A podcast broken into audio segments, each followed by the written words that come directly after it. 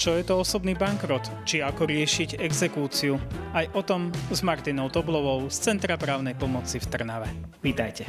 Ďakujem. Čo to je Centrum právnej pomoci? Čo vlastne poskytujete?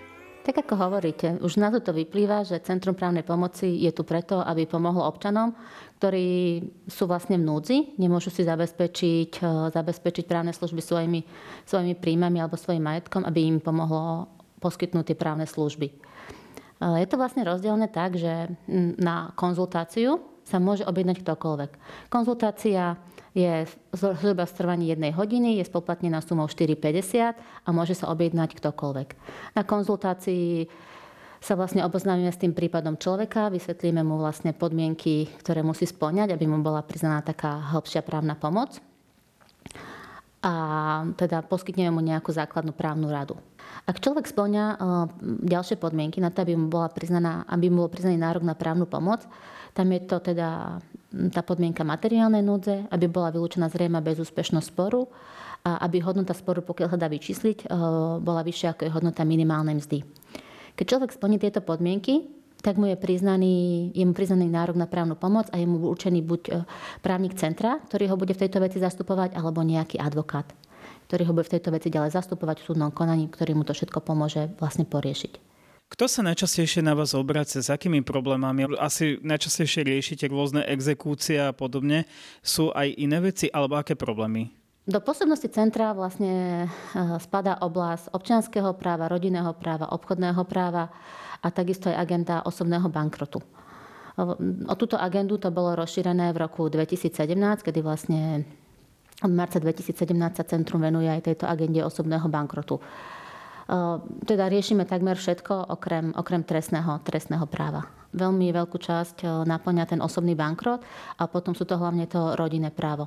Rodinné právo alebo z občianského práva, čo sa týka náhrady škody. Náhrady škody, nejaké vyporiadanie bezpodielovo spoluvlastníctva manželov. Mhm, čiže riešite takéto prozvodové veci.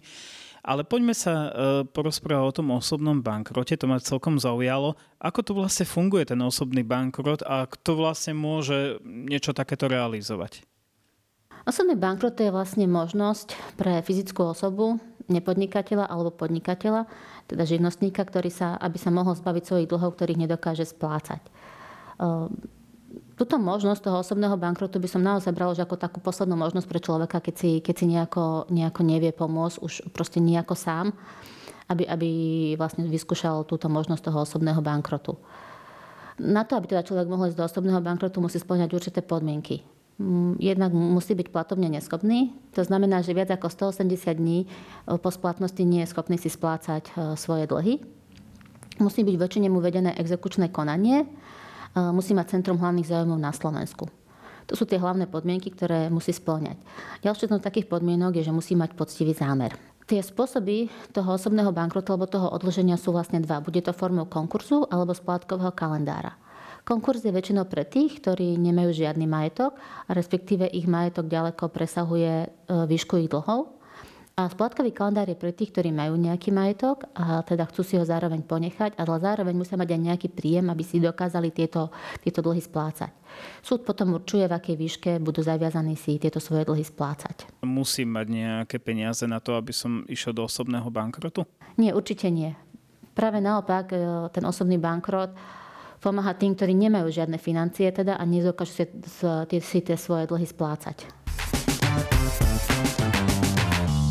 Vy ste vyštudovali právo však v Bratislave. Vždycky som chcela pomáhať ľuďom a toto je vlastne jeden z tých spôsobov, ako ľuďom, ľuďom pomôcť môžem. Taký dobrý pocit pri srdci má človek, keď tým klientom pomôže, hoci aj len na tej predbežnej konzultácii, že len nejako usmerní, čo kade majú, majú ísť a kde to majú riešiť a potom keď sa vrátia teda a prídu poďakovať, že sme im pomohli, tak je to naozaj také, taký dobrý pocit, že človek niečo pre niekoho urobil. Keď sa klient dostane do exekúcie, aké má reálne možnosti v rámci tej vašej pomoci? Mm, keď má klient už teda, že má exekúciu, tak v prvom rade by, sa, by mal komunikovať s tým exekútorom a uh, skúsiť to nejako splatiť. Hej. Tá exekúcia nikdy nevznikne len tak. Naozaj musel mať nejakú podložnosť, proste, prečo mu tá exekúcia vznikla.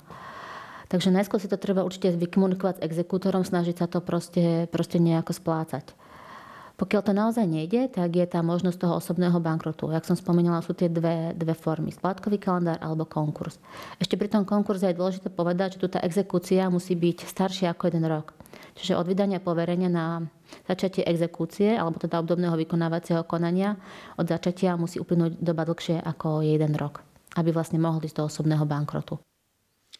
Často sa hovorí, že, alebo niektorí to tak vnímajú, že keď nebudeme preberať zásielky, tak je ako keby všetko premlčané. Je to tak? Nie, toto, toto určite nie. Toto je veľká chyba, ktorú, ktorú ľudia robia, že hrajú tzv. Neviem, mŕtvého chrobaka. A keby som to nazvala, že si tú zásielku neprevezmú, tým majú pocit, že to je vyriešené. To vôbec, vôbec nie je tak. Je tu vlastne fikcia doručenia, že si ju proste neprevzal a je to, to doručenie je vlastne vykázané. Takže toto, toto určite nič nikomu neporieši, keď si nebude preberať zásielky. Práve naopak mu to spôsobí ešte väčšie problémy, lebo nikdy nevie, čo v tej zásielke je a vlastne aj stráca možnosť sa nejako potom proti tomu, proti tomu brániť alebo... Sa odvolať. Áno. Čo by ste odporúčili ľuďom pred návštevou vášho centra? Čo by ste mali možno nachystať, pripraviť, doniesť? Určite, keď majú nejaký problém, netreba sa nejako špeciálne pripravovať, stačí sa k nám objednať na konzultáciu, buď cez call centrum, alebo priamo cez web stránku sa našu sa dá objednať a stačí prísť, proste povedať, aký majú problém a ďalej sa už potom dohodneme, čo ak sa to bude riešiť, alebo mu vysvetlíme tie možnosti, ako mu vieme pomôcť. Niekedy sa starší ľudia zastavia s vecami, ktoré sú už naozaj veľmi, veľmi staré, proste premočané. Sú to mm, ešte veci, kde majú také bôle, čo sa týka dedických konaní alebo nejaké vypredanie pozemkov z obdobia svojej mladosti. To sú už naozaj veci, ktoré po toľkých rokoch je veľmi, veľmi ťažké riešiť a už skôr je to nemožné dať ich, tú, tú ich krivdu proste nejako napraviť ktorú oni pociťujú, hoci reálne ani nemusela byť. Ako. S čím by som nemal prístup Centra právnej pomoci, alebo čo vlastne mi neporiešite? Určite, ak potrebujete pomoc v trestnej veci, to naša pôsobnosť je vymedzená zákonom vlastne. Centrum právnej pomoci bolo za, založené na základe zákona, takže trestné právo do našej pôsobnosti určite, určite nespadá. A v rámci rodinného práva e, môžeme rozprávať napríklad aj o výživnom, aj takéto veci riešiť? Áno, áno. Čo sa týka výživ, je to veľmi častá, mm, častá vec, ktorej poskytujeme ľuďom pomoc. To je teda úprava rodičovských práv a povinností, s ktorými vlastne spojená aj teda úprava toho výživného. Tak si spomínali, že najčastejšie k vám chodia aj ľudia kvôli výživnému. Ako to výživné vlastne funguje? Výživné v prvom rade teda by mali, by mali uhradzať rodičia. Ich povinnosťou je teda o svoje deti sa, sa starať. Pokiaľ sa rodičia teda, že nežijú spolu, respektíve aj keď teda žijú, aj také sú prípady a nevedia sa dohodnúť na tom výživnom, tak potom môžu teda požiadať súd o určenie, určenie výživného. Súd e, teda prebehne konanie, súd zaviaže toho druhého rodiča, teda upraví rodičovské práva a povinnosti, zároveň pritom zaviaže aj rodiča na platiť výživné v určitej výške. Pokiaľ tento rodič túto svoju povinnosť neplní, ten druhý rodič potom má možnosť toto výživné vlastne vymáhať exekučne. Pokiaľ sa toto ani takto nepodarí, tak až potom nastupuje tá možnosť si to požiadať o to náhradné výživné. Keď sa bavíme o tom výživnom, vlastne spomínala som ten osobný bankrot a v tej súvislosti ma napadá, že nie od sa dá pri tom osobnom bankrote odložiť. Sú niektoré pohľadávky, od ktorých sa odložiť nedá a jedno z nich je napríklad výživné. Od toho časa človek neodloží. Takisto, ak niekomu spôsobil úmyselne škodu alebo škodu na zdraví, to tiež je pohľadávka, od ktorej sa nedá odložiť. Ak niekoho zamestnávala nevyplatil mu mzdu alebo nejaké odvody za neho, ani o tohto sa neodloží.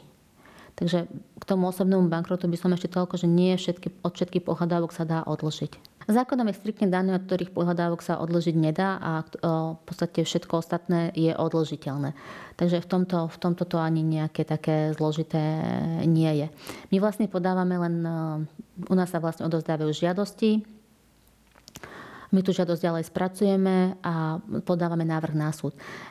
Súd potom ustanoví správcu konkurznej podstaty, ktorý vlastne ten konkurs, to odloženie vlastne celé dotiahne ako keby kvázi do konca. Ďalej to už potom rieši on v prípade, ak ten klient má nejaký majetok, tak ho speňaží, rozpredá, uspokojí veriteľov. Ak nie, tak to ukončí pre nemajetnosť. A je situácia napríklad, že niekto s tým nemusí súhlasiť, nejaký veriteľ napríklad? Tak tí veriteľe podľa mňa väčšinou s tým nesúhlasia, lebo sú vlastne ukratení, nedostanú žiadne, žiadne plnenie. Preto vlastne aj majú tú možnosť, aby sa mohli voči tomu brániť napríklad to žalobou pre nepoctivý zámer. Ak teda majú nejakú pochybnosť, tak toto je vlastne taký spôsob ochrany pre nich. Tým pádom, keď sa človek odloží, tieto dlhy nezaniknú, nikto ich za nich e, proste neuhradí, ale stanú sa nevymáhateľnými. Do 6 rokov to môže ktorýkoľvek z veriteľov napadnúť pre nepoctivý zámer. Ak sa preukáže, že ho mal, tak celé to odloženie je zrušené. Nepoctivý zámer napríklad, ak si bral pôžičky s tým, že pôjde do odloženia, e, proste, alebo ak zatajil nejaké údaje, že zavádzal pri, e, pri tom, ak previedol nejaký majetok ešte predtým, ak išiel do odloženia, aby sa ho zbavil na niekoho, aj to môže byť brané ako nepoctivý zámer.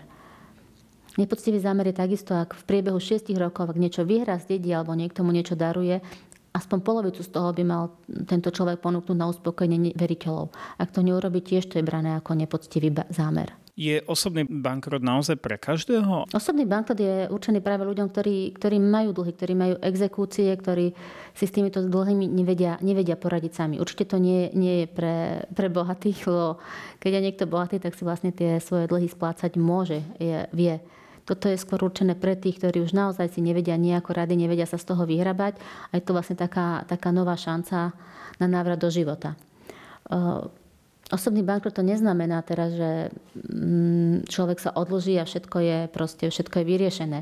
Doživotne je vedený v registri úpadcov. Register úpadcov je, je verejná listina, alebo verejný register, kde si ktokoľvek podľa mena priezviska môže vyhľadať, kto prešiel tým odloženým. Taktiež veľmi dôležité je pri tom osobnom bankrote, aby mal ten človek poctivý zámer, pretože potom, ako je človek odložený, tak v priebehu 6 rokov môže ktorýkoľvek z veriteľov napadnúť to odloženie pre nepoctivý zámer. Ak sa ukáže, že človek mal nepoctivý zámer, tak celé to odloženie je vlastne zrušené. Od počiatku ako keby ani neprebehlo. Proces trvá možno 3-4 mesiace. Hej. Človek sa môže k nám objednať na konzultáciu, kde mu podrobne vysvetlíme tie podmienky, ukážeme mu, ako vyplniť žiadosť a prílohy k nej a potom teda je to na ňom, kedy k nám príde tú žiadosť odozdať. Odozdania tej žiadosti, to, mm, a teda až do podania návrhu na súd a 3-4 mesiace zhruba teraz sú také lehoty. Ak som si zobral, dajme tomu pôžičku na nejaký tovar alebo produkt a ten nedokážem splácať, dá sa to riešiť cez tento osobný bankrot alebo ako to funguje potom? No, pokiaľ máte e, do osobného bankrotu, môžete ísť tedy, ak máte exekúciu. Už musí byť väčším vám vedené exekučné konanie. Ale odložujete sa zároveň aj od dlhov, ktoré ešte nie sú vymáhané exekučne. Takže závisí to prípad od prípadu. Ak by ste si zobrali niečo, nedokázali ste to splácať teda a máte nejakú inú exekúciu, tak e, toto tam tiež e, spadne do toho. A do tohto osobného bankrotu človek vlastne môže ísť raz za 10 rokov. Ale teda treba sa ďalej snažiť, keď to človek odloží, aby sa takéto situácie určite druhýkrát nedostal. Či vypísať tú žiadosť, vy ju spracujete a posuniete ju kam vlastne? E, žiadosť a prílohy k žiadosti. E, my ju vlastne teda prekontrolujeme, či všetko je tak, ako má byť. Potom vydáme rozhodnutie o priznaní nároku na právnu pomoc tejto právnej veci v konaní o odložení a následne spracujeme návrh na odloženie a zasielame ho na súd. A súd rozhoduje a, vlastne? A, a súd potom rozhoduje o tomto návrhu. Toto je vlastne konanie, ktoré prebieha bez pojednávania, bez účasti toho klienta. Čiže súd si to sám preverí, pozrie, čo reálne má, čo nemá? Čo všetko sa preveruje napríklad? E, súd, súd ani tak nepreveruje. Pre súd sú dôležité, či splňa vlastne tie, tie podmienky, aby mohol byť vyhlásený. A súd potom ustanovuje správcu konkurznej podstaty, ktorý potom ešte ďalej ten majetok preveruje. Aké sú možno ďalšie možno trovy, alebo čo všetko musí ten klient potom platiť? Ako to je? Pri osobnom bankrote formou konkurzu mu vlastne Centrum právnej pomoci poskytuje pôžičku 500 eur. To je vlastne odmena pre správcu konkurznej podstaty. Po, po odložení je klient povedný túto pôžičku sa v priebehu troch rokov splatiť. Je to bezúročná pôžička a spláca sa v 14 eurových mesačných splátkach. Pokiaľ by klient túto pôžičku neplatil, tiež to môže byť jeden z dôvodov pre zrušenia osobného bankrotu pre nepoctivý zámer. Je veľa osobných bankrotov na Slovensku? Je štatisticky, že ľudia to chcú, alebo je to skôr také, že ešte je to také nepoznané? Žiaľ, je, je toho veľa. Neviem, či ľudia to chcú, alebo či to je proste jediné východisko z ich životnej situácie. Ja vám veľmi pekne ďakujem, že ste prijali pozvanie do tejto relácie a prajem vám, aby ste mali takýchto prípadov čo najmenej. Všetko dobré. Ďakujem pekne. Dovidenia.